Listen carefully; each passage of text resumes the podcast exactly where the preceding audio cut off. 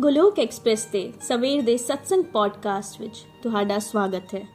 Golok express ਵਿੱਚ ਆਓ ਜੀ, ਦੁੱਖ ਦਰਦ ਭੁੱਲ ਜਾਓ ਜੀ ABCD ਦੀ ਭਗਤੀ ਵਿੱਚ ਲੀਨ ਹੋ ਕੇ ਹਰ ਰੋਜ਼ ਖੁਸ਼ੀਆਂ ਪਾਓ ਜੀ, ਹਰ ਰੋਜ਼ ਖੁਸ਼ੀਆਂ ਪਾਓ ਜੀ, ਹਰੀ ਹਰੀ ਬੋਲ।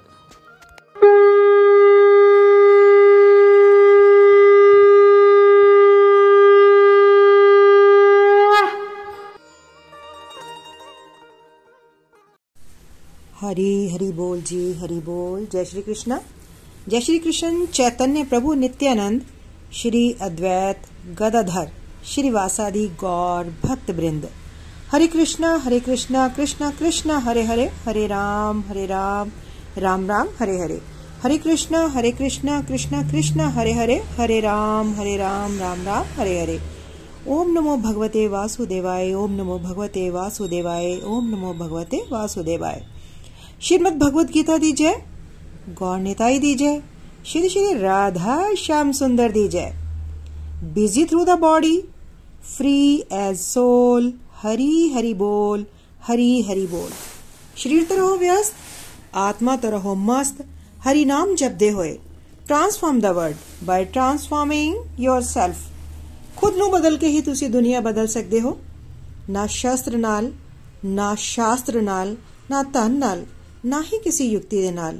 ਮੇਰਾ ਤਾਂ ਜੀਵਨ ਨਿਰਭਰ ਹੈ। हे ਪ੍ਰਭੂ, ਸਿਰਫ ਤੇ ਸਿਰਫ ਤੁਹਾਡੀ ਕਿਰਪਾ ਸ਼ਕਤੀ ਦੇ ਨਾਲ। ਜੈ ਸ਼੍ਰੀ ਰਾਧਾ ਕ੍ਰਿਸ਼ਨ, ਜੈ ਸ਼੍ਰੀ ਰਾਮ। ਅੱਜ ਦੇ ਸਰਲ ਭਗਵਦ ਗੀਤਾ ਵਿਸਥਾਰ ਰੂਪ ਵਿੱਚ, ਪੰਜਾਬੀ ਪੋਡਕਾਸਟ ਵਿੱਚ ਤੁਹਾਡਾ ਸਭ ਦਾ ਸਵਾਗਤ ਹੈ।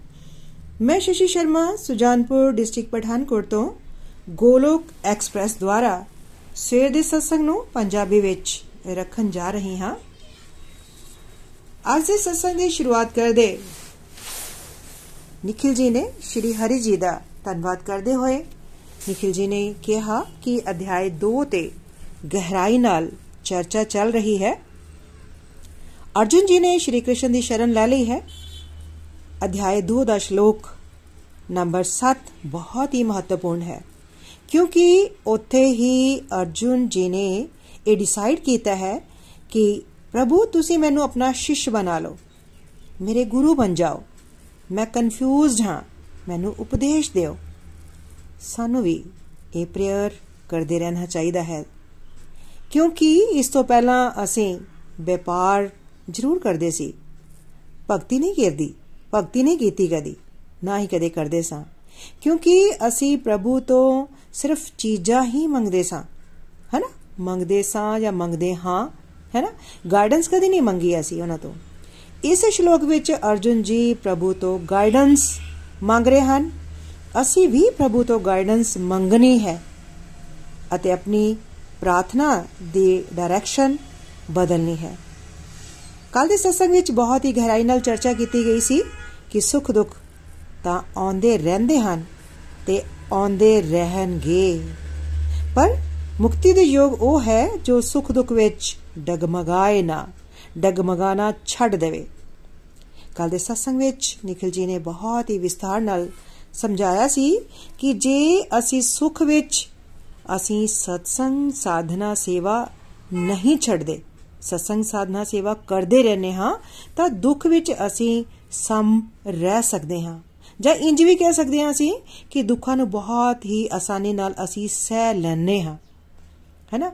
ਉਸ ਵੇਲੇ ਸਾਨੂੰ ਇੱਕ ਡਿਵਾਈਨ ਪ੍ਰੋਟੈਕਸ਼ਨ ਮਿਲਦੀ ਹੈ। ਦੁੱਖ ਵਿੱਚ ਅਸੀਂ ਦੂਜਿਆਂ ਦੇ ਦੁੱਖਾਂ ਨੂੰ ਮਹਿਸੂਸ ਕਰਨਾ ਜਾਣ ਜਾਂਦੇ ਹਾਂ। ਇਸ ਨਾਲ ਸਾਡੇ ਅੰਦਰ ਕਰੁਣਾ ਜਾਗਦੀ ਹੈ, ਸਾਡੇ ਅੰਦਰ ਸਹਿਨਸ਼ੀਲਤਾ ਆਉਂਦੀ ਹੈ, ਹੰਕਾਰ ਦਾ ਨਾਸ਼ ਹੋ ਜਾਂਦਾ ਹੈ। ਦੋਸਤੋ ਦੁੱਖ ਸਾਨੂੰ ਬਹੁਤ ਕੁਝ ਸਿਖਾਉਂਦੇ ਹਨ।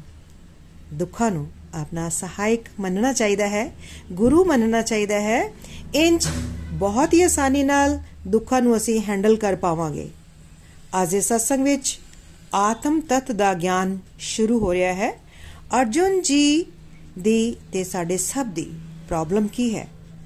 ਕੀ ਹੈ ਪ੍ਰੋਬਲਮ ਸਾਡੀ ਸਭ ਦੀ? ਕਿ ਅਸੀਂ ਨਸ਼ਵਰ ਸਰੀਰ ਨੂੰ ਸਭ ਕੁਝ ਮੰਨਦੇ ਹਾਂ, ਮੰਨ ਲੈਂਦੇ ਹਾਂ। ਤੇ ਹਰ ਚੀਜ਼ ਨੂੰ ਸਰੀਰ ਨਾਲ ਜੁੜਿਆ ਹੋਇਆ ਮੰਨ ਲੈਨੇ ਹਾਂ। ਸਰੀਰ ਦਾ ਨਾਸ਼ ਹੁੰਦਾ ਹੈ ਤਾਂ ਸਰੀਰ ਨਾਲ ਜੁੜੀ ਹੋਈ ਹਰ ਚੀਜ਼ ਦਾ ਵੀ ਨਾਸ਼ ਹੋਵੇਗਾ ਹੀ। ਇਹੋ ਸਾਡੇ ਦੁੱਖਾਂ ਦਾ ਕਾਰਨ ਹੈ। ਹੈਨਾ? ਅਰਜੁਨ ਆਪਣਾ ਕੌਨਫੀਡੈਂਸ ਲੂਜ਼ ਕਰ ਚੁੱਕੇ ਸਨ। ਉਸੇ ਵੇਲੇ, ਉਸੇ ਤਰ੍ਹਾਂ ਆਮ ਜ਼ਿੰਦਗੀ ਵਿੱਚ ਅਸੀਂ ਵੀ ਆਪਣਾ ਕੌਨਫੀਡੈਂਸ ਲੂਜ਼ ਕਰ ਚੁੱਕੇ ਹੁੰਦੇ ਹਾਂ। ਸਪੈਸ਼ਲੀ ਉਦੋਂ ਜਦੋਂ ਜ਼ਿੰਦਗੀ ਦੇ ਵਿੱਚ ਬਹੁਤ ਹੀ ਸਾਨੂੰ ਮੁਸ਼ਕਿਲ ਫੈਸਲੇ ਲੈਣੇ ਹੁੰਦੇ ਹਨ। ਇੱਥੇ ਹੀ ਸ਼੍ਰੀ ਕ੍ਰਿਸ਼ਨ ਅਰਜੁਨ ਨੂੰ ਆਤਮ ਤਤ ਦਾ ਗਿਆਨ ਦੇ ਰਹੇ ਹਨ। ਸ਼ਲੋਕ ਨੰਬਰ 16 ਅਧਿਆਇ 2 ਸ਼ਲੋਕ ਨੰਬਰ 16 ਅਸਤ ਸਰੀਰ ਦਾ ਕੋਈ ਸਥਾਈ ਅਸਤਿਵ ਨਹੀਂ ਅਤੇ ਜੋ ਸਤ ਆਤਮਾ ਹੈ, ਉਸ ਵਿੱਚ ਕੋਈ ਪਰਿਵਰਤਨ ਨਹੀਂ ਹੁੰਦਾ। ਤਤਵਦਰਸ਼ੀਆਂ ਨੇ ਇਹ ਦੋਹਾਂ ਦਾ ਅਧਿਐਨ ਕਰਨ ਤੋਂ ਬਾਅਦ ਇਹ ਨਿਸ਼ਚਿਤ ਨਤੀਜਾ ਕੱਢਿਆ ਹੈ। ਇੱਕ ਵਾਰੀ ਫਿਰ ਸ਼ਲੋਕ ਰਿਪੀਟ ਕਰਦੀ ਹਾਂ। ਸ਼ਲੋਕ ਨੰਬਰ 16 ਅਧਿਆਇ 2 ਸ਼ਲੋਕ ਨੰਬਰ 16 ਅਸਤ ਸਰੀਰ ਦਾ ਕੋਈ ਸਥਾਈ ਅਸਤਿਤਵ ਨਹੀਂ ਹੁੰਦਾ ਅਤੇ ਜੋ ਸਤ ਆਤਮਾ ਹੈ, ਉਸ ਵਿੱਚ ਕੋਈ ਪਰਿਵਰਤਨ ਨਹੀਂ ਹੁੰਦਾ। ਤਤਵਦਰਸ਼ੀਆਂ ਨੇ ਇਹਨਾਂ ਦੋਹਾਂ ਦਾ ਅਧਿਐਨ ਕਰਨ ਤੋਂ ਬਾਅਦ ਇਹ ਨਿਸ਼ਚਿਤ ਨਤੀਜਾ ਕੱਢਿਆ ਹੈ। ਨਿਕਲ ਜੀ ਨੇ ਸਮਝਾਉਂਦੇ ਹੋਏ ਕਿਹਾ ਕਿ ਤਤਵਦਰਸ਼ੀ ਕੌਣ ਹਨ? ਤਤਵਦਰਸ਼ੀ ਉਹ ਹੁੰਦੇ ਹਨ ਜੋ ਇਸ ਫੀਲਡ ਦੇ ਮਾਹਿਰ ਹੁੰਦੇ ਹਨ। ਉਹਨਾਂ ਨੇ ਕੀ ਨਤੀਜਾ ਕੱਢਿਆ? ਉਹਨਾਂ ਨੇ ਇਹ ਨਤੀਜਾ ਕੱਢਿਆ ਕਿ ਜੋ ਅਸਤ ਹੈ, ਭਾਵ ਜੋ ਸਰੀਰ ਹੈ, ਉਸ ਵਿੱਚ ਹਰ ਪਲ ਪਰਿਵਰਤਨ ਆ ਰਿਹਾ ਹੈ। ਭਾਵ ਸਾਡੇ ਸਰੀਰ ਦੇ ਸੈੱਲ ਮਰ ਰਹੇ ਹਨ, ਕੁਝ ਪੈਦਾ ਹੋ ਰਹੇ ਹਨ, ਕੁਝ ਮਰ ਰਹੇ ਹਨ। ਆਤਮਾ ਸਤ ਹੈ, ਉਸ ਵਿੱਚ ਕੋਈ ਵੀ ਪਰਿਵਰਤਨ ਨਹੀਂ ਹੁੰਦਾ। ਉਸ ਵਿੱਚ ਕੋਈ ਵੀ ਪਰਿਵਰਤਨ ਨਹੀਂ ਹੁੰਦਾ। ਹਨਾ? ਸਰੀਰ ਵਿੱਚ ਹਰ ਪਲ ਪਰਿਵਰਤਨ ਹੋ ਰਹੇ ਹੁੰਦੇ ਹਨ। ਜਨਮ ਤੇ ਮੌਤ ਦੇ ਵਿਚਕਾਰ ਕਿੰਨੇ ਜ਼ਿਆਦਾ ਬਦਲਾਅ ਆਉਂਦੇ ਹਨ। ਹਰ ਪਲ ਬਦਲਾਅ ਹੋ ਰਿਹਾ ਹੈ। ਸੋ ਸਰੀਰ ਸਾਡਾ ਅਸਤ ਹੈ। ਸੱਚ ਨਹੀਂ ਹੈ। ਹਰ ਪਲ ਬਦਲ ਰਿਹਾ ਹੈ। ਆਤਮਾ ਜੋ ਕਿ ਅਸੀਂ ਹਾਂ, ਅਸੀਂ ਆਤਮਾ ਹਾਂ, ਹੈਨਾ? ਉਸ ਵਿੱਚ ਕੋਈ ਵੀ ਪਰਿਵਰਤਨ ਨਹੀਂ ਹੋ ਰਿਹਾ। ਬਚਪਨ ਵਿੱਚ ਸਾਡਾ ਸਰੀਰ ਚਾਹੇ ਜਿਹੋ ਜਿਹਾ ਵੀ ਸੀ ਹੈਨਾ ਛੋਟਾ ਜਿਹਾ ਸਰੀਰ ਸੀ, ਹੌਲੀ ਹੌਲੀ ਵਧਿਆ, ਵੱਡੇ ਹੁੰਦੇ ਗਏ। ਪਰ ਐਜ਼ ਆਤਮਾ ਅਸੀਂ ਬਦਲ ਨਹੀਂ ਰਹੇ। ਸਰੀਰ ਵਿੱਚ ਬਦਲਾਅ ਹੋਇਆ, ਪਰ ਆਤਮਾ ਲੈਵਲ ਤੇ ਅਸੀਂ ਉਹੀ ਹਾਂ, ਕੋਈ ਬਦਲਾਅ ਨਹੀਂ ਹੋ ਰਿਹਾ ਹੈਨਾ ਸੋ ਜੇਕਰ ਅਸੀਂ ਅਪਰਿਵਰਤਨਸ਼ੀਲ ਆਤਮਾ ਨਾਲ ਅਟੈਚਮੈਂਟ ਬਣਾਵਾਂਗੇ, ਤਾਂ ਹਮੇਸ਼ਾ ਸੁਖੀ ਰਾਂਗੇ ਹੈਨਾ ਆਨੰਦ ਵਿੱਚ, ਜੇਕਰ ਅਸੀਂ ਸਭ ਆਨੰਦ ਵਿੱਚ ਰਹਿਣਾ ਚਾਹੁੰਦੇ ਹਾਂ, ਤਾਂ ਕੀ ਸਾਨੂੰ ਸਰੀਰ ਨਾਲ ਸੰਬੰਧ ਜੋੜਨਾ ਚਾਹੀਦਾ ਹੈ? ਦੱਸੋ ਦੋਸਤੋ, ਕੀ ਸਾਨੂੰ ਸਰੀਰ ਨਾਲ ਸੰਬੰਧ ਜੋੜਨਾ ਚਾਹੀਦਾ ਹੈ? ਜੇਕਰ ਅਸੀਂ ਆਨੰਦ ਵਿੱਚ ਰਹਿਣਾ ਚਾਹੁੰਦੇ ਹਾਂ ਤਾਂ। ਜਾਂ ਫਿਰ ਆਤਮਾ ਨਾਲ, ਕਿਸ ਦੇ ਨਾਲ ਸੰਬੰਧ ਜੋੜਨਾ ਹੈ? ਤੇ ਤੁਹਾਡਾ ਵੀ ਆਨਸਰ ਇਹੀ ਹੋਏਗਾ ਕਿ ਆਤਮਾ ਪਾਪ ਪਰਮਾਤਮਾ ਨਾਲ ਸੰਬੰਧ ਜੋੜਾਂਗੇ, ਤਾਂ ਹੀ ਅਸੀਂ ਸੁਖੀ, ਆਨੰਦ ਵਿੱਚ ਰਹਾਂਗੇ। ਸੋ ਅਟੈਚਮੈਂਟ ਆਪਣੀ ਰੀਅਲ ਆਇਡੈਂਟੀਟੀ ਰੀਅਲ ਆਇਡੈਂਟੀ ਭਾਵ ਸਾਡੀ ਆਤਮਾ। ਹਨਾ? ਜਿਸ ਦਾ ਕਦੇ ਵੀ ਨਾਸ਼ ਨਹੀਂ ਹੁੰਦਾ, ਉਸ ਨਾਲ ਬਣਾਉਣੀ ਹੈ। ਜੇਕਰ ਸਰੀਰ ਨਾਲ ਅਟੈਚਮੈਂਟ ਰੱਖਾਂਗੇ, ਤਾਂ ਪੱਕਾ ਦੁਖੀ ਹੋਵਾਂਗੇ ਹੀ ਹੋਵਾਂਗੇ। ਯਾਦ ਰੱਖਣਾ ਹੈ ਕਿ ਮੈਂ ਤਾਂ ਆਤਮਾ ਹਾਂ ਤੇ ਆਤਮਾ ਦਾ ਇੱਕ ਹੀ ਪਰਮਾਨੈਂਟ ਰਿਲੇਸ਼ਨ ਹੈ। ਆਤਮਾ ਵੀ ਸਤ ਹੈ, ਪਰਮਾਤਮਾ ਵੀ ਸਤ ਹੈ, ਇਹ ਤਤਵ ਸਤ ਹੈ। ਹੈਨਾ? ਪਰਮਾਤਮਾ ਆਨੰਦੀ ਖਾਨ ਹਨ। ਉਹਨਾਂ ਨਾਲ ਹੀ ਮੇਰਾ ਪਰਮਾਨੈਂਟ ਰਿਲੇਸ਼ਨਸ਼ਿਪ ਹੈ ਤੇ ਜੋ ਚਾਹੁੰਦੇ ਹਨ, ਉਹਨਾਂ ਦੀ ਖੁਸ਼ੀ ਲਈ ਹੀ ਮੈਂ ਕਰਾਂਗਾ। ਇਸ ਨੂੰ ਜਿਉਣਾ ਹੈ ਅਸੀਂ। ਇਸ ਨੂੰ ਜਿਉਣਾ ਹੈ ਅਸੀਂ, ਹੈਨਾ? ਬਾਕੀ ਸਭ ਕੁਝ ਸੁਪਨੇ ਦੀ ਤਰ੍ਹਾਂ ਹੈ। ਜਿਵੇਂ ਸੁਪਨਾ ਚੱਲ ਰਿਹਾ ਹੈ, ਤਾਂ ਸਾਨੂੰ ਉਸ ਵੇਲੇ ਲੱਗਦਾ ਹੈ ਕਿ ਸੱਚ ਹੈ। ਉਸੇ ਤਰ੍ਹਾਂ ਸਰੀਰ ਨੂੰ ਦੇਖ ਕੇ ਵੀ ਉਹ ਸਾਨੂੰ ਸੱਚ ਲੱਗਦਾ ਹੈ। ਪਰ ਸੱਚ ਇਹ ਹੈ ਕਿ ਇਹ ਅਸਤ ਹੈ। ਹਨਾ? ਇਹ ਅਸਤ ਹੈ। ਜੇਕਰ ਅਸੀਂ ਆਪਣੇ ਬਚਪਨ ਦੀ ਫੋਟੋ ਦੇਖੀਏ, ਤਾਂ ਬਹੁਤ ਹੈਰਾਨੀ ਹੁੰਦੀ ਹੈ। ਤੇ ਹੁਣ ਜੋ ਦਿਖਾਈ ਦੇ ਰਿਹਾ ਹੈ, ਕੁਝ ਸਾਲਾਂ ਬਾਅਦ ਉਹ ਕਿੱਥੇ ਦਿਖਾਈ ਦੇਗਾ? ਦੇਗਾ ਦਿਖਾਈ? ਨਹੀਂ ਦੇਗਾ। ਹੌਲੀ ਹੌਲੀ ਅਸੀਂ ਫਾਈਨਲ ਸਟੇਜ ਜੋ ਕਿ ਡੈਥ ਹੈ, ਦੀ ਤਰਫ ਵਧ ਰਹੇ ਹਾਂ। ਮੌਤ ਦੀ ਤਰ੍ਹਾਂ, ਮੌਤ ਦੀ ਤਰਫ ਕੌਣ ਜਾ ਰਿਹਾ ਦੋਸਤੋ? ਸਰੀਰ ਜਾਂ ਅਸੀਂ? ਸਰੀਰ ਡੈਥ ਦੀ ਤਰਫ ਜਾ ਰਿਹਾ ਹੈ। ਸੋ ਸਰੀਰ ਪਰਿਵਰਤਨਸ਼ੀਲ ਹੈ, ਇਸ ਦਾ ਕੋਈ ਸਥਾਈ ਅਸਤਿਤਵ ਨਹੀਂ ਹੈ। ਸਾਰੇ, ਸਾਡੇ ਸਾਰੇ ਦੁੱਖਾਂ ਦਾ ਕਾਰਨ ਇਸ ਅਸਥਾਈ ਸਰੀਰ ਨਾਲ ਸਾਡੀ ਅਟੈਚਮੈਂਟ ਹੈ। ਦੁੱਖਾਂ ਦਾ ਕਾਰਨ ਹੀ ਹੈ ਕਿ ਅਸੀਂ ਆਪਣੇ ਆਪ ਨੂੰ ਸਰੀਰ ਮੰਨਿਆ ਹੋਇਆ ਹੈ। ਅਟੈਚਮੈਂਟ ਸਾਡੀ ਸਰੀਰ ਨਾਲ ਸਰੀਰ ਨਾਲ ਜੁੜੇ ਰਿਸ਼ਤੇਦਾਰਾਂ ਨਾਲ ਹੈ। ਇਸ ਕਰਕੇ ਇਹ ਹੀ ਸਾਡੇ ਦੁੱਖਾਂ ਦਾ ਕਾਰਨ ਹੈ। ਜਿੰਨੀ ਜ਼ਿਆਦਾ ਅਟੈਚਮੈਂਟ ਇਸ ਸਰੀਰ ਨਾਲ ਜਾਂ ਸਰੀਰ ਨਾਲ ਜੁੜੇ ਰਿਸ਼ਤਿਆਂ ਨਾਲ, ਉਨਾ ਜ਼ਿਆਦਾ ਡਿਪਰੈਸ਼ਨ ਦੇ ਚਾਂਸਸ ਹਨ ਦੋਸਤੋ। ਸੋ ਹਮੇਸ਼ਾ ਇਹ ਮਨਨ ਕਰਦੇ ਰਹਿਣਾ ਹੈ ਕਿ ਮੈਂ ਆਤਮਾ ਹਾਂ, ਮੇਰੇ ਆਸ-ਪਾਸ ਜੋ ਕੁਝ, ਜੋ ਵੀ ਮੇਰੇ ਚਾਹਣ ਵਾਲੇ ਹਨ ਨੀਅਰ ਡੀਅਰਸ ਹਨ, ਉਹ ਵੀ ਆਤਮਾ ਹਨ। ਤਾਂ ਹੀ ਠਹਿਰਾਵ ਆਏਗਾ ਸਾਡੇ 'ਚ, ਕਿਉਂਕਿ ਆਤਮਾ ਲੈਵਲ ਤੇ ਨਾ ਉਹਨਾਂ ਨੂੰ ਕੁਝ ਹੋਣ ਵਾਲਾ ਹੈ ਤੇ ਨਾ ਹੀ ਮੈਨੂੰ ਕੁਝ ਵੀ ਹੋਣ ਵਾਲਾ ਹੈ। ਇਹ ਸਾਨੂੰ ਆਪਣੇ ਆਪ ਨੂੰ ਯਾਦ ਦਿਲਾਉਂਦੇ ਰਹਿਣਾ ਹੈ, ਤਾਂ ਹੀ ਸਾਡੇ ਵਿੱਚ ਇੱਕ ਠਹਿਰਾਵ ਆਏਗਾ। ਸ਼ਲੋਕ ਨੰਬਰ 2 2.17 ਅਧਿਆਇ 2 ਸ਼ਲੋਕ ਨੰਬਰ 17 ਜੋ ਮੇਰੇ ਸਰੀਰ ਵਿੱਚ ਸਰਵਤਰ ਹੈ ਉਸ ਨੂੰ ਤੁਸੀਂ ਅਵਿਨਾਸ਼ੀ ਜਾਣੋ। ਅਤੇ ਉਸ ਨਿਤ ਆਤਮਾ ਤਤਵ ਦਾ ਨਾਸ਼ ਕਰਨ ਵਿੱਚ ਕੋਈ ਵੀ ਸਮਰਥ ਨਹੀਂ ਹੈ। ਫਿਰ ਰਿਪੀਟ ਕਰਾਂਗੀ। ਜੋ ਸਾਰੇ ਸਰੀਰ ਵਿੱਚ ਸਰਵਤਰ ਹੈ ਉਸ ਨੂੰ ਤੁਸੀਂ ਅਵਿਨਾਸ਼ੀ ਜਾਣੋ ਅਤੇ ਉਸ ਨਿਤ ਸਰੀਰ, ਅਤੇ ਉਸ ਨਿਤ ਆਤਮ ਤਤਵ ਦਾ ਨਾਸ਼ ਕਰਨ ਵਿੱਚ ਕੋਈ ਵੀ ਸਮਰਥ ਨਹੀਂ ਹੈ। ਨਿਖਲ ਜੀ ਨੇ ਸਮਝਾਉਂਦੇ ਹੋਏ ਕਿਹਾ ਕਿ ਆਤਮਾ ਸਰਵਤਰ ਹੈ। ਜਿਵੇਂ ਪ੍ਰਭੂ ਹਰ ਸਥਾਨ ਤੇ ਹਨ ਉੰਜ ਆਤਮਾ ਵੀ ਸਰਵਤਰ ਹੈ। ਉਸ ਦਾ ਨਾਸ਼ ਕਰਨ ਵਾਲਾ ਕੋਈ ਵੀ ਨਹੀਂ, ਕੋਈ ਵੀ ਐਸੀ ਪਾਵਰ ਨਹੀਂ ਹੈ ਜੋ ਆਤਮਾ ਦਾ ਨਾਸ਼ ਕਰ ਸਕੇ। ਜੋ ਉਸ ਤਤ ਦਾ ਨਾਸ਼ ਕਰ ਸਕੇ ਈਵਨ ਜਮਰਾਜ ਵੀ ਆਤਮਾ ਨੂੰ ਮਾਰ ਨਹੀਂ ਸਕਦੇ। ਸੋ ਡਰ ਦੀ ਕੋਈ ਗੱਲ ਹੀ ਨਹੀਂ, ਹੈ ਨਾ? ਡਰ ਦੀ ਗੱਲ ਹੈ ਕੋਈ? ਨਹੀਂ, ਡਰ ਦੀ ਕੋਈ ਗੱਲ ਨਹੀਂ ਹੈ। ਡਰ ਇਸ ਲਈ ਪੈਦਾ ਹੋ ਰਿਹਾ ਸਾਨੂੰ ਕਿਉਂਕਿ ਅਸੀਂ ਆਪਣੇ ਆਪ ਨੂੰ ਕੀ ਮੰਨਿਆ ਹੋਇਆ ਹੈ ਦੋਸਤੋ? ਸਰੀਰ ਮੰਨਿਆ ਹੋਇਆ ਹੈ। ਸਰੀਰ ਮੰਨਣ ਦੇ ਕਰਕੇ ਜਦੋਂ ਹੀ ਅਸੀਂ ਆਪਣੇ ਆਪ ਨੂੰ ਅਸੀਂ ਆਤਮਾ ਮੰਨਣਾ ਸ਼ੁਰੂ ਕਰ ਦੇਵਾਂਗੇ ਹੈਨਾ ਅਜੇ ਤੱਕ ਅਸੀਂ ਆਪਣੇ ਆਪ ਨੂੰ ਦੋਸਤੋ ਆਤਮਾ ਜਾਣਿਆ ਹੈ। ਆਤਮਾ ਮੰਨਿਆ ਨਹੀਂ ਹੈ। ਹਨਾ? ਅਜੇ ਤੱਕ ਆਪਣੇ ਆਪ ਨੂੰ ਸਰੀਰ ਹੀ ਮੰਨਦੇ ਆ ਅਸੀਂ। ਪਰ ਹੁਣ ਭਗਵਦ ਗੀਤਾ ਦੇ ਸ਼ਲੋਕਾਂ ਦੇ ਨਾਲ ਅਤੇ ਗੁਰੂ ਦੇ ਦਿੱਤੇ ਗਿਆਨ ਦੇ ਨਾਲ ਸਾਨੂੰ ਇਹ ਸਮਝ ਆ ਗਈ ਹੈ ਕਿ ਮੈਂ ਆਤਮਾ ਹਾਂ, ਨਿਤ ਹਾਂ, ਅਬਿਨਾਸ਼ੀ ਹਾਂ। ਹੈਨਾ? ਜਦੋਂ ਬਾਰ-ਬਾਰ ਇਸ ਗੱਲ ਦਾ ਚਿੰਤਨ ਕਰਦੇ ਰਵਾਂਗੇ ਤਾਂ ਜੋ ਦੁੱਖ ਬਿਮਾਰੀ, ਬੁਢਾਪਾ ਪਰੇਸ਼ਾਨ ਕਰਦੇ ਹਨ, ਉਹਨਾਂ ਤੋਂ ਉੱਪਰ ਉੱਠ ਸਕਦੇ ਹਾਂ। ਜੇਕਰ ਇੰਜ ਨਹੀਂ ਕਰਦੇ, ਤਾਂ ਡਿਪਰੈਸ਼ਨ ਵਿੱਚ ਜਾ ਸਕਦੇ ਹਾਂ। ਜਦੋਂ ਜਦੋਂ ਆਪਣੇ ਆਪ ਨੂੰ ਯਾਦ ਦਿਲਾਉਂਦੇ ਰਵਾਂਗੇ, ਬਾਰ-ਬਾਰ ਇਹ ਯਾਦ ਦਿਲਾਉਂਦੇ ਰਹਾਂਗਾ ਕਿ ਇਹ ਦੁੱਖ, ਬਿਮਾਰੀ, ਬੁਢਾਪਾ, ਇਹ ਆਪਣੇ ਪਿਛਲੇ ਜਨਮਾਂ ਦੇ ਕਾਰਨ ਆਇਆ ਹੈ। ਹੈ ਨਾ ਉਹਨਾਂ ਦੇ ਕਾਰਨ ਆਇਆ ਹੈ। ਹਾਂ, ਬਿਮਾਰੀ ਹੈ। ਬਿਮਾਰੀ ਹੈ, ਪਰ ਉਹ ਕੀ ਹੈ? ਪਰ ਉਹ ਸਰੀਰ ਨੂੰ ਹੈ। ਮੈਨੂੰ ਨਹੀਂ। ਮੈਂ ਸਰੀਰ ਨਹੀਂ ਆ। ਮੇਰੇ ਸਰੀਰ ਨੂੰ, ਹਨਾ, ਸਰੀਰ ਨੂੰ ਬਿਮਾਰੀ ਹੈ, ਮੈਂ ਆਤਮਾ ਹਾਂ। ਬਾਰ-ਬਾਰ ਯਾਦ ਦਿਲਾਉਣ ਦੇ ਨਾਲ ਮੈਂ ਆਤਮਾ ਹਾਂ, ਤਾਂ ਸਾਡਾ ਮਨੋਵਲ ਇੰਨਾ ਵੱਧ ਜਾਂਦਾ ਹੈ ਕਿ ਬਾਹਰੋਂ ਕਸ਼ਟ ਤਾਂ ਆ ਵੀ ਰਹੇ ਹਨ, ਹਨਾ, ਬਾਹਰੋਂ, ਬਾਹਰੀ ਲੈਵਲ ਤੋਂ ਜੇ ਕਸ਼ਟ ਆ ਵੀ ਰਹੇ ਹਨ, ਤਾਂ ਅੰਦਰ ਤੋਂ ਅਸੀਂ ਸਟਰੋਂਗ ਰਵਾਂਗੇ। ਅੰਦਰੋਂ ਟੁੱਟਣ ਵਾਲੇ ਨਹੀਂ ਅਸੀਂ, ਟੁੱਟਦੇ ਨਹੀਂ ਅਸੀਂ।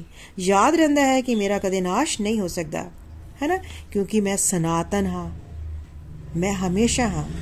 ਹੈ ਨਾ ਭਾਵੇਂ ਜਮਰਾਜ ਵੀ ਆ ਜਾਣ ਇਹ ਗੀਤਾ ਦਾ ਗਿਆਨ ਸਾਨੂੰ ਕਦੇ ਵੀ ਟੁੱਟਣ ਨਹੀਂ ਦੇਵੇਗਾ ਹੈ ਨਾ ਇਸ ਨੂੰ ਅਸੀਂ ਬਾਰ-ਬਾਰ ਯਾਦ ਕਰਦੇ ਰਹਿਣਾ ਹੈ ਸ਼ਲੋਕ ਨੰਬਰ 2.18 ਅਧਿਆਇ 2 ਦਾ ਸ਼ਲੋਕ ਨੰਬਰ 18 ਦੇ ਦੇ ਸਵਾਮੀ ਨਿਤ ਆਤਮਾ ਦਾ ਭੌਤਿਕ ਸਰੀਰ ਨਾਸ਼ਵਨ ਹੈ ਜਦਕਿ ਆਤਮਾ ਆਪ ਦਾ ਨਾਸ਼ ਰਹਿਤ ਅਤੇ ਸੀਮਾ ਰਹਿਤ ਹੈ ਇਸ ਲਈ ਹੈ ਪਰਤਵੰਸ਼ੀ ਯੁੱਧ ਕਰੋ ਫਿਰ ਦੁਆਰਾ, ਦੇ ਦੇ ਸਵਾਮੀ ਨਿਤ ਆਤਮਾ ਦਾ ਭੌਤਿਕ ਸਰੀਰ ਨਾਸ਼ਵਨ ਹੈ, ਜਦਕਿ ਆਤਮਾ ਆਪ ਦਾ ਨਾਸ਼ ਰਹਿਤ ਹੈ ਅਤੇ ਸੀਮਾ ਰਹਿਤ ਹੈ। ਇਸ ਲਈ ਹੈ ਪਰਤਵੰਸ਼ੀ ਯੁੱਧ ਕਰੋ।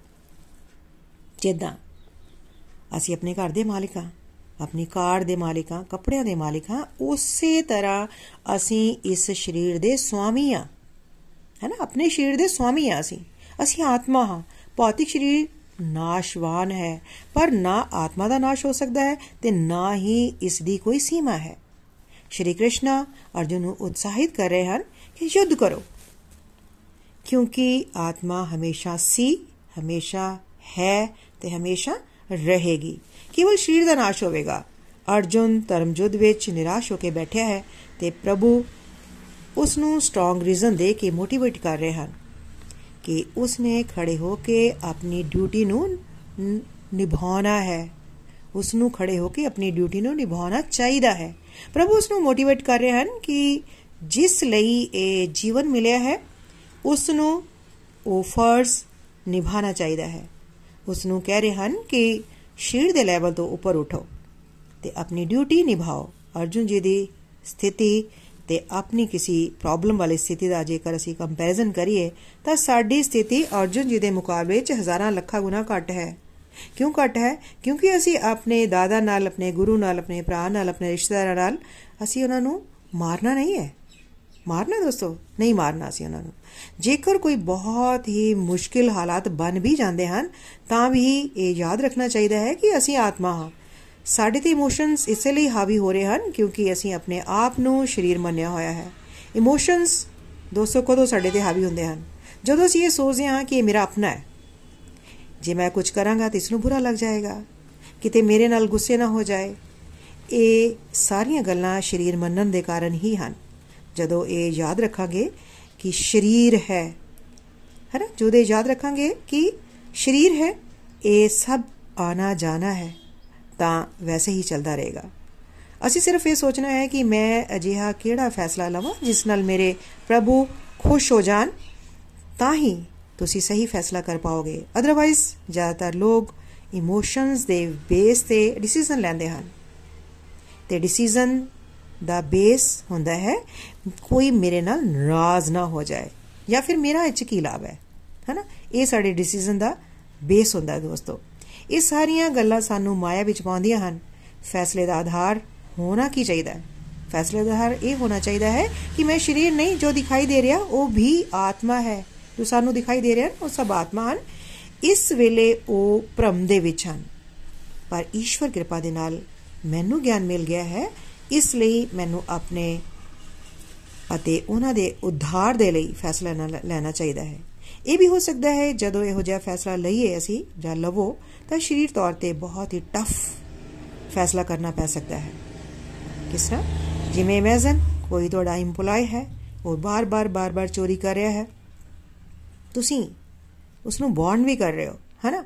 ਤੁਸੀਂ, ਪਰ ਫਿਰ ਵੀ ਉਹ ਮੰਨਦਾ ਨਹੀਂ। ਤੁਸੀਂ ਇਹ ਸੋਚਦੇ ਹੋ ਕਿ ਇਸੇ ਬੱਚੇ ਹਨ, ਜੇਕਰ ਨੌਕਰੀ ਚੋਂ ਕੱਢ ਦਿੱਤਾ, ਤਾਂ ਉਸ ਦਾ ਘਰ ਦਾ ਗੁਜ਼ਾਰਾ ਕਿਵੇਂ ਚੱਲੇਗਾ? ਹੈਨਾ? ਜੇਕਰ ਤੁਸੀਂ ਉਸ ਨੂੰ ਬਾਰ-ਬਾਰ ਵਾਰਨਿੰਗ ਦੇ ਰਹੇ ਹੋ, ਪਰ ਉਹ ਮੰਨ ਨਹੀਂ ਰਿਹਾ, ਨਹੀਂ ਮੰਨ ਰਿਹਾ। ਤਾਂ ਤੁਸੀਂ ਉਸ ਨੂੰ ਪਨਿਸ਼ ਕਰਕੇ ਆਤਮਾ ਲੈਵਲ ਤੇ ਉਸ ਦਾ ਭਲਾ ਹੀ ਕਰ ਰਹੇ ਹੋ। ਉਸ ਨੂੰ ਪਨਿਸ਼ ਕਰਨਾ ਚਾਹੀਦਾ ਸਾਡਾ ਫਰਜ਼ ਹੈ ਡਿਊਟੀ ਹੈ, ਧਰਮ ਹੈ ਸਾਡਾ ਹੈਨਾ ਆਤਮਾ ਲੈਵਲ ਤੇ ਉਸ ਦਾ ਭਲਾ ਕਰਾਂਗੇ, ਜੇਕਰ ਪਨਿਸ਼ ਕਰਾਂਗੇ, ਤੇ ਹੋ ਸਕਦਾ ਹੈ ਅੱਗੋਂ ਤੋਂ ਇਹੋ ਜੀ ਹਰਕਤ ਉਹ ਨਾ ਕਰੇ। ਜਿਵੇਂ ਦੁਰਯੋਧਨ ਹੈ, ਨੇ ਬਚਪਨ ਵਿੱਚ ਆਪਣੇ ਭਰਾਵਾਂ ਦੇ ਨਾਲ ਮਿਲ ਕੇ ਭੀਮ ਨੂੰ ਜ਼ਹਿਰ ਦੇ ਕੇ ਮਾਰਨ ਦੀ ਕੋਸ਼ਿਸ਼ ਕੀਤੀ ਸੀ। ਤੇ ਜੇਕਰ ਤ੍ਰਿਤਰਾਸ਼ਟਰ ਦਾ ਪੁੱਤਰ ਮੋ ਸਾਹਮਣੇ ਨਾ ਆਉਂਦਾ, ਤਾਂ ਉਸ ਨੂੰ ਬਹੁਤ ਸਖਤ ਸਜ਼ਾ ਮਿਲਣੀ ਚਾਹੀਦੀ ਸੀ। ਹੈਨਾ ਤ੍ਰਿਤਰਾਸ਼ਟਰ ਨੂੰ ਸਟਰੋਂਗ ਸਟੈਪ ਲੈਣੇ ਚਾਹੀਦੇ ਸਨ। ਮਾਮਾ ਸ਼ਕਨੀ ਨੂੰ ਉਸਦੇ ਘਰ ਭੇਜ ਕੇ ਦੁਰਯੋਧਨ ਨੂੰ ਸਖਤ ਸਜ਼ਾ ਮਿਲਣੀ ਚਾਹੀਦੀ ਸੀ। ਹੈਨਾ ਪਰ ਉਹਨਾਂ ਨੇ ਇਸ ਤਰ੍ਹਾਂ ਨਹੀਂ ਕੀਤਾ। ਹੈਨਾ ਇੰਜ ਨਹੀਂ ਕੀਤਾ, ਪਰ ਜਦੋਂ ਅਸਾਂ ਮੋਹ ਦੇ ਨਾਲ ਸੋਚਦੇ ਹਾਂ ਹਾਈ ਮੇਰਾ ਪੁੱਤਰ ਹਾਈ ਇਸ ਨੂੰ ਬੁਰਾ ਲੱਗ ਜਾਏਗਾ। ਹੁੰਦਾ ਕੀ ਹੈ ਫਿਰ? ਇੰਜ ਲੌਂਗ ਟਰਮ ਵਿੱਚ ਉਸ ਦਾ ਨੁਕਸਾਨ ਹੋ ਜਾਂਦਾ ਹੈ। ਐਸੀ ਤਰ੍ਹਾਂ ਜੇਕਰ ਅਸੀਂ, ਤੁਸੀਂ ਕਿਸੇ ਨੇ ਵੀ ਭਗਵਤ ਧਾਮ ਜਾਣਾ ਚਾਹੁੰਦੇ ਹਾਂ, ਹੈਨਾ, ਜਾਣਾ ਹੈ, ਤਾਂ ਸਾਡਾ ਫੈਸਲਾ ਕਿਸ ਤਰ੍ਹਾਂ ਦਾ ਹੋਣਾ ਚਾਹੀਦਾ ਹੈ ਕਿ ਮੇਰੇ ਗੁਰੂ ਭਗਵਤ ਗੀਤਾ ਪ੍ਰਭੂ ਕੀ ਕਹਿੰਦੇ ਹਨ? ਉਹਨਾਂ ਦੇ ਅਨੁਸਾਰ ਸਾਡਾ ਫੈਸਲਾ ਹੋਣਾ ਚਾਹੀਦਾ ਹੈ ਜਾਂ ਉਸ ਤਰ੍ਹਾਂ ਦੇ ਸਾਨੂੰ ਫੈਸਲੇ ਲੈਣੇ ਚਾਹੀਦੇ ਹਨ। ਸ਼ਲੋਕ ਨੰਬਰ 2.19 ਅਧਿਆਇ 2 ਸ਼ਲੋਕ ਨੰਬਰ 19 ਜੋ ਇਹ ਸੋਚਦਾ ਹੈ ਕਿ ਆਤਮਾ ਕਿਸੇ ਦਾ ਵੱਧ ਕਰ ਰਹੀ ਹੈ ਜਾਂ ਜੋ ਇਹ ਸਮਝਦਾ ਹੈ ਕਿ ਆਤਮਾ ਦਾ ਵੱਧ ਹੋ ਰਿਹਾ ਹੈ ਉਹ ਦੋਵੇਂ ਹੀ ਨਾ ਸਮਝ ਹਨ ਕਿਉਂਕਿ ਆਤਮਾ ਨਾ ਤਾਂ ਮਰਦੀ ਹੈ ਤੇ ਨਾ ਹੀ ਕਿਸੇ ਨੂੰ ਮਾਰਦੀ ਹੈ ਫਿਰ ਰਿਪੀਟ ਕਰਦੀ ਹਾਂ ਜੋ ਇਹ ਸੋਚਦਾ ਹੈ ਕਿ ਆਤਮਾ ਕਿਸੇ ਦਾ ਵੱਧ ਕਰ ਰਹੀ ਹੈ ਜਾਂ ਉਹ ਜਾਂ ਇਹ ਸਮਝਦਾ ਹੈ ਕਿ ਆਤਮਾ ਦਾ ਵੱਧ ਹੋ ਰਿਹਾ ਹੈ ਉਹ ਦੋਵੇਂ ਹੀ ਨਾ ਸਮਝ ਹਨ ਕਿਉਂਕਿ ਆਤਮਾ ਨਾ ਤਾਂ ਮਰਦੀ ਹੈ ਤੇ ਨਾ ਹੀ ਕਿਸੇ ਨੂੰ ਮਾਰਦੀ ਹੈ। ਪ੍ਰਭੂ ਇੱਥੇ ਸਮਝਾ ਰਹੇ ਹਨ ਕਿ ਨਾ ਸਮਝ ਕੌਣ ਹੈ? ਜੋ ਇਹ ਸੋਚੇ ਕਿ ਇੱਕ ਆਤਮਾ ਕਿਸੇ ਨੂੰ ਮਾਰ ਰਹੀ ਹੈ। ਇਹੀ ਨਾ ਸਮਝੀ ਹੈ ਦੋਸਤੋ, ਇਹੀ ਨਾ ਸਮਝੀ ਹੈ। ਆਤਮਾ ਨਾ ਕਿਸੇ ਨੂੰ ਮਾਰ ਸਕਦੀ ਹੈ, ਨਾ ਹੀ ਮਰ ਸਕਦੀ ਹੈ। ਨਾ ਤਾਂ ਸਾਡੀ ਆਤਮਾ ਕਿਸੇ ਨੂੰ ਨਾਰਾਜ਼ ਕਰ ਸਕਦੀ ਹੈ ਤੇ ਨਾ ਹੀ ਨਾਰਾਜ਼ ਹੋ ਸਕਦੀ ਹੈ। ਕਈ ਵਾਰ ਜਿਵੇਂ ਬੱਚਿਆਂ ਦੇ ਨਾਲ ਬੈਠੇ ਹੁੰਨੇ ਆ, ਕਾਰਟੂਨ ਦੇਖ ਰਹੇ ਹਨ ਦੇਖ ਰਹੇ ਹੁੰਨੇ ਆ ਟੌਮ ਐਂਡ ਜੈਰੀ ਹੈਨਾ? ਇੱਕ ਦੂਜੇ ਨੂੰ ਮਾਰ ਰਿਹਾ ਹੁੰਦਾ ਹੈ ਤੇ ਇੱਕ ਹੋਰ ਜਿਹੜਾ ਨਾਲ ਖੜਾ ਹੈ, ਉਸੇ ਹੱਸ ਰਿਹਾ ਹੁੰਦਾ ਹੈ, ਹੈਨਾ? ਅਸੀਂ ਵੀ ਉਸ ਨੂੰ ਦੇਖ ਕੇ ਹੱਸਣਾ ਸ਼ੁਰੂ ਕਰ ਦਿੰਨੇ ਆ ਕਿਉਂ ਹੱਸਣਾ ਸ਼ੁਰੂ ਕਰ ਦਿੰਦੇ ਹਾਂ? ਕਿਉਂਕਿ ਸਾਨੂੰ ਪਤਾ ਹੈ ਕਿ ਇਹ ਕਾਰਟੂਨ ਹੈ। ਇਹ ਸੱਚਾਈ ਨਹੀਂ ਹੈ। ਐਸੀ ਤਰ੍ਹਾਂ ਜਦੋਂ ਭਗਤੀ ਦੇ ਰਸਤੇ ਤੇ ਅੱਗੇ ਵਧਦੇ ਜਾਵਾਂਗੇ, ਤਾਂ ਇਹ ਸਮਝ ਆ ਜਾਂਦਾ ਹੈ ਜਦ ਸਮਝ ਆ ਜਾਵੇਗਾ ਸਾਨੂੰ ਕਿ ਸ਼ੀਰ ਦੇ ਲੈਵਲ ਤੇ ਜੋ ਕੁਝ ਵੀ ਚੱਲ ਰਿਹਾ ਹੈ, ਉਹ ਪਿਕਚਰ ਦੀ ਤਰ੍ਹਾਂ ਇੱਕ ਸੀਨ ਹੈ। ਇੱਕ ਸੀਨ ਹੈ ਫਿਰ ਇਸ ਨਾਲ ਇਮੋਸ਼ਨਸ ਵਿੱਚ ਵਿਰਕਤੀ ਆਣੀ ਸ਼ੁਰੂ ਹੋ ਜਾਂਦੀ ਹੈ, ਵੈਰਾਗ ਆ ਜਾਂਦਾ ਹੈ। ਫਿਰ ਵਿਅਕਤੀ ਆਪਣੇ ਇਮੋਸ਼ਨਸ ਨੂੰ ਪ੍ਰਭੂ ਦੀ ਭਗਤੀ ਦੇ, ਉਹਦੇ ਨਾਮ, ਰੂਪ, ਲੀਲਾ, ਧਾਮ ਉਹਨਾਂ ਦੀ ਸੇਵਾ ਵਿੱਚ ਲਗਾ ਦਿੰਦੇ ਹਨ। ਤੇ ਸਮਝ ਆ ਜਾਂਦਾ ਹੈ ਕਿ ਜੋ ਕੁਝ ਵੀ ਹੋ ਰਿਹਾ ਹੈ, ਇਹ ਸਭ ਟੈਂਪਰੇਰੀ ਹੈ। ਆਤਮਾ ਲੈਵਲ ਤੇ ਕੁਝ ਨਹੀਂ ਹੋ ਰਿਹਾ ਹੁੰਦਾ। ਚਾਹੇ ਸਰੀਰਿਕ ਲੈਵਲ ਤੇ ਬਹੁਤ ਕੁਝ ਹੋ ਵੀ ਰਿਹਾ ਹੋਵੇ, ਆਤਮਾ ਤਤਵ ਦਾ, ਆਤਮਾ ਤਤਵ ਨਾਸ਼ ਤੋਂ ਉੱਪਰ ਹੈ ਤੇ ਅਮਰ ਹੈ ਹਮੇਸ਼ਾ। ਸਰੀਰ ਨਾਸ਼ਵਾਨ ਹੈ ਤਾਂ ਹਮੇਸ਼ਾ ਨਾਸ਼ ਹੋ ਕੇ ਉਸ ਦਾ ਨਾਸ਼ ਹੋ ਕੇ ਰਹੇਗਾ।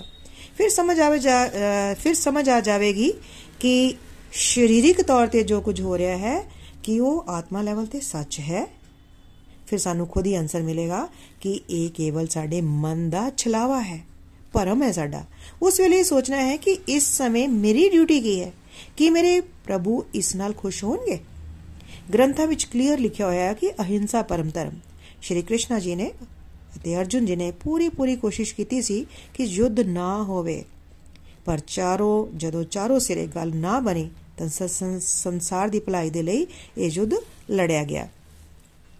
ਇਸ ਗੱਲ ਨੂੰ ਹਮੇਸ਼ਾ ਯਾਦ ਰੱਖਣਾ ਹੈ ਕਿ ਇਹ ਗਿਆਨ ਉਦੋਂ ਦਿੱਤਾ ਗਿਆ ਸੀ ਜਦੋਂ ਐਕਸਟ੍ਰੀਮ ਸਿਚੁਏਸ਼ਨ ਵਿੱਚ ਜਾਣ ਤੋਂ ਬਾਅਦ ਇਹ ਗਿਆਨ ਦਿੱਤਾ ਗਿਆ ਸੀ ਅਰਜੁਨ ਨੂੰ। ਹੈਨਾ ਅਰਜੁਨ ਨੂੰ ਸਮਝਾਉਣ ਲਈ ਦਿੱਤਾ ਗਿਆ ਸੀ ਕਿ ਇਹ ਯੁੱਧ ਕਰਨਾ ਤੇਰਾ ਧਰਮ ਹੈ।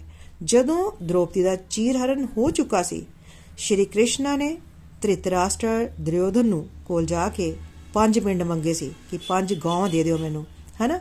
ਤਾਂ ਯੁੱਧ ਨਹੀਂ ਹੋਏਗਾ, ਪਰ ਉਹਨਾਂ ਨੇ ਇੱਕ ਸੂਈ ਦੀ ਨੋਕ ਜਿੰਨੀ ਜਗ੍ਹਾ ਦੇਣ ਤੋਂ ਵੀ ਨਾ ਕਰ ਦਿੱਤੀ। ਜਿੱਥੋਂ ਤੱਕ ਹੋ ਸਕੇ ਹਿੰਸਾ ਕਰਨ ਤੋਂ ਬਚਣਾ ਹੈ, ਇਹੋ ਸਾਡਾ ਧਰਮ ਹੈ। ਜਿਵੇਂ ਪਾਕਿਸਤਾਨ ਇੱਥੇ ਆ ਕੇ ਬੰਬ ਫੋੜਨ ਲੱਗ ਪਏ, ਤਾਂ ਸਾਡਾ ਧਰਮ ਕੀ ਹੈ ਉਸ ਵੇਲੇ? ਹੈਨਾ ਉਸ ਵੇਲੇ ਸਾਡਾ ਧਰਮ ਕੀ ਹੈ? ਆਪਣੇ ਬਚਾਓ ਲਈ ਹਿੰਸਾ ਕਰਨੀ ਹੀ ਪਏਗੀ। ਉੱਥੇ ਸਾਡੇ ਇਮੋਸ਼ਨ ਸਾਡੇ ਤੇ ਹਾਵੀ ਹੋ ਗਏ, ਤਾਂ ਦੋਸਤੋ ਕੀ ਹੋਵੇਗਾ? ਉਸ ਲਈ ਗੜਬੜ ਹੋ ਜਾਏਗੀ। ਜੇਕਰ ਕੁਝ ਸਮਝ ਆ ਰਿਹਾ ਹੈ ਜਾਂ ਨਹੀਂ ਵੀ ਸਮਝ ਆ ਰਿਹਾ, ਤੇ ਇੰਨਾ ਹੀ ਯਾਦ ਰੱਖਣਾ ਹੈ ਕਿ ਫੈਸਲਾ ਜੋ ਵੀ ਕਰਨਾ ਹੈ, ਅਸੀਂ ਪ੍ਰਭੂ ਦੀ ਖੁਸ਼ੀ ਦੇ ਲਈ ਹੀ ਲੈਣੇ ਸਾਨੂੰ ਚਾਹੀਦੇ ਹਨ। ਇਸ ਸਮੇਂ ਸਾਡੇ ਨਾਲ ਕੋਈ ਨਾਰਾਜ਼ ਹੋ ਰਿਹਾ ਹੈ ਜਾਂ ਸਾਨੂੰ ਪਸੰਦ ਨਹੀਂ ਕਰ ਰਿਹਾ, ਇਸ ਆਧਾਰ ਤੇ ਫੈਸਲੇ ਅਸੀਂ ਨਹੀਂ ਲੈਣੇ।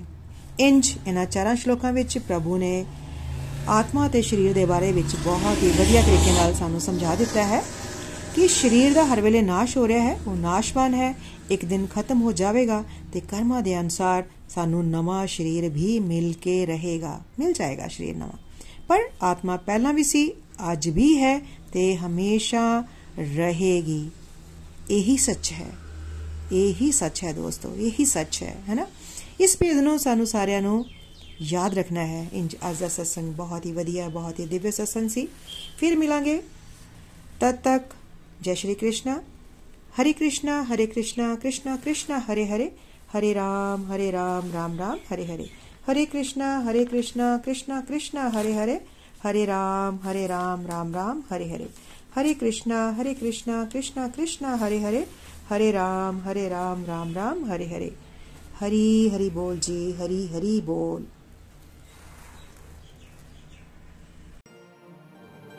ਗੋਲੋਕ ਐਕਸਪ੍ਰੈਸ ਦੇ ਨਾਲ ਜੁੜਨ ਲਈ ਤੁਸੀਂ ਸਾਡੇ ਈਮੇਲ ਐਡਰੈਸ info@golokexpress.org ਦੇ ਰਾਹੀਂ ਸੰਪਰਕ ਕਰ ਸਕਦੇ ਹੋ ਜਾਂ ਸਾਡੇ WhatsApp ਜਾਂ Telegram ਨੰਬਰ 701802 7010268221 ਨਾਲ ਵੀ ਜੁੜ ਸਕਦੇ ਹੋ। ਤੁਸੀਂ ਸਾਡੇ ਨਾਲ ਫੇਸਬੁੱਕ ਪੇਜ ਜਾਂ YouTube ਚੈਨਲ ਦੇ ਰਾਹੀਂ ਵੀ ਜੁੜ ਸਕਦੇ ਹੋ। ਹਰੀ ਹਰੀ ਬੋਲ।